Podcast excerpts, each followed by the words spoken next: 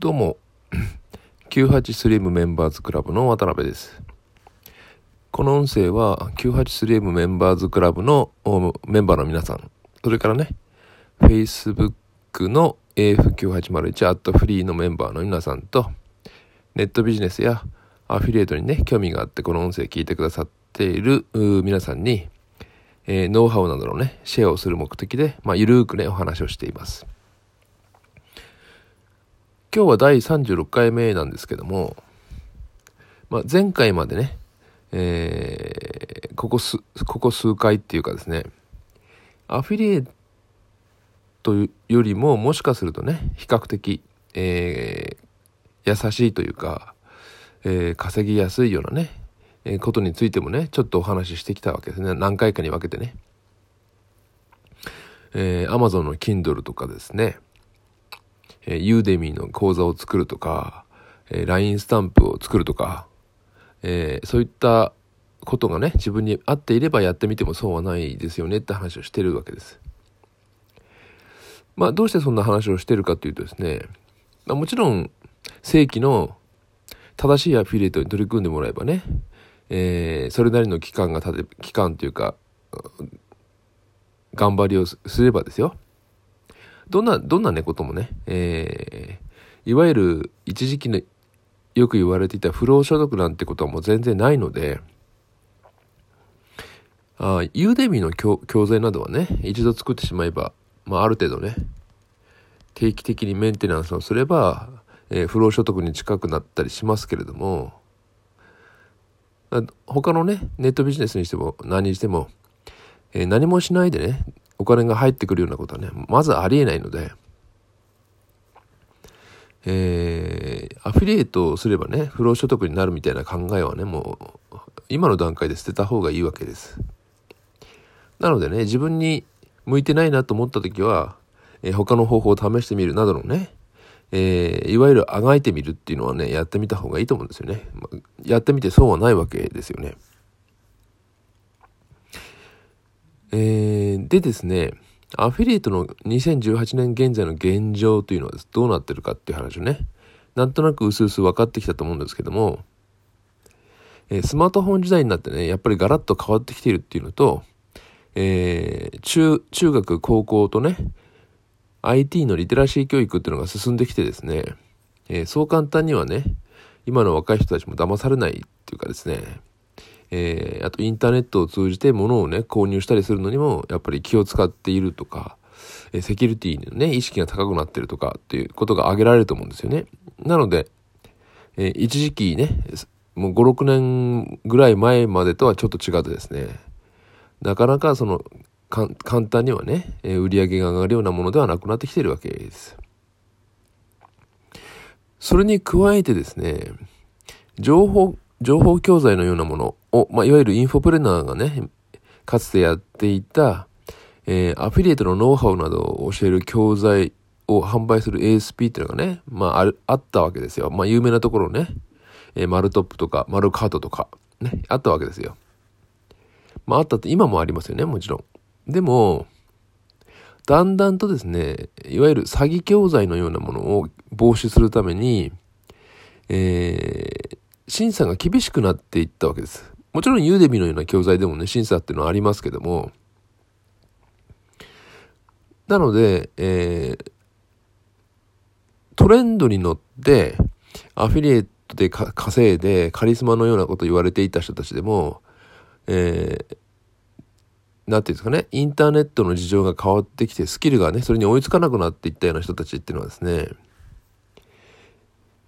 まあね、こんなこと言っていいのかどうかわかんないですけど、そういうふうな状況になっていった人も多いわけですよ。実はそんなにスキルがなかった。たまたまね、えー、タイムリーにあの時代にやっていたから儲かったみたいな人もいっぱいいるわけですよ。まあ暗号通貨なんかもそうですよね。たまたまね、暗号通貨買っていたためにね、えー、ビットコインなんかを、ビットコインで大儲けしたなんて人もね、えー、送りビットって言うんでしたっけね。そういう人もいますよね。でも本来のスキルがあって稼いでるわけではないわけですよね。なので、えー、インフォプレナーのようなことをやっても稼げなくなっていった人たちが次に目をつけたのがいわゆるネットビジネスの代表のように言われているえー、まあ、ある、ある時期からですね、まあ、5、6年前からですね、えー、アメリカからプロダクトローンチという手法が入ってきたんですよね。プロダクトローンチというね。で、今現在のね、主流、主流っていうかですね、えー、いわゆるローンチという手法で、プロダクトローンチという手法で、えー、オファーをね、えー、一気に畳みかけるっていうね、えー、方法で、えーメ、メールマガジンとかですね、最近だと LINE を使ってね、え LINE アットを使って一気に売り込みをかけるみたいなセールスの手法っていうのが流行っていて、そのセールスをかけるために、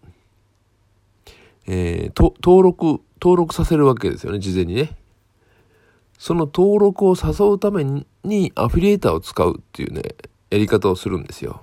で、いわゆる無料オファーという種類のアフィリエイトですけども、いわゆる、なんか見かけ上は無料の案件を、えー、一般の人にお勧めして興味を引かせて、えー、登録させてね、えー、LINE だ、LINE だとか LINE アットに登録させて、その LINE とか LINE アット上で、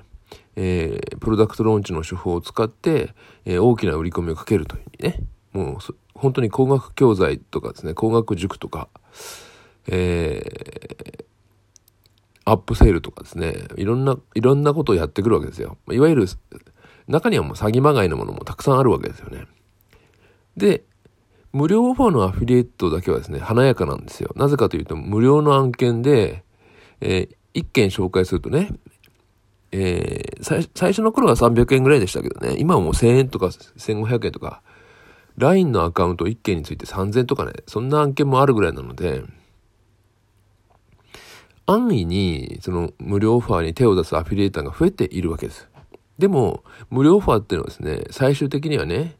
えー、そのオファーを受けた人が大きな損失を被ったりね、まあ、搾取されたりとかっていうことがよくあるので、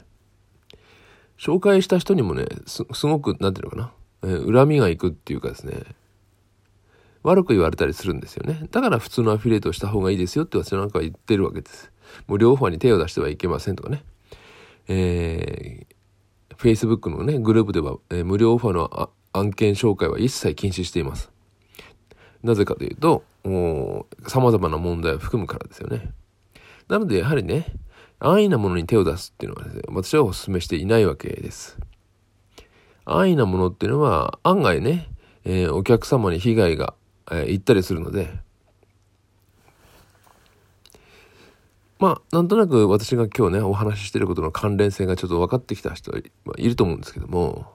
えー、時代がそういうふうな変化をしてきたためにですね、えー、スキルのね、えー、スキルアップを図っていないね、えー、かつて稼いでいたような人たちが、いわゆる、その無料オファー案件とかですね、プロダクトローンチの案件、まあ有名な方はね、あの、ワイザワさんという方いましたよね。今はね、日本、日本にいないですけども、あの人がね、やっぱり日本にプロダクトローンチを流行らせた人ですけども、まあそ、そういう稼ぎ方がね、すごく一時期注目されて、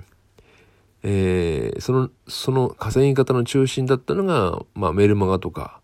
LINE アットだった。LINE、今、今現在も続いている LINE アットなので、えー、そのような案件のアカウントを集めるために1件何百円とかね、1000円とか1500円とか、まあそういう、そういう無料ファーアフィリエイトっていうのがね、今は乱立しているわけです。でも、長続きはしないんですよ。なぜかというと、その無料オファーを最終的に仕掛けて儲けてるような、いわゆる IT 企業家なんて言ってる人たちがですね、えー、裁判を起こされたりですね、途中で消えてしまったりですね、そんなことが横行しているので、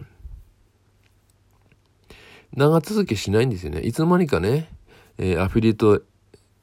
ASP みたいなところがね、えー、聞いたこともないような ASP ができて、気がついたらいつの間にかなくなっていたなんてことがいっぱいあるのでね。やはり、えー、古くからあるね、えー、アフィリエイト ASP とか、えー、最近だとね、その動画を使ったちゃんとした教育案件、教育ベンダーとかね、ユーデミーのようなところね。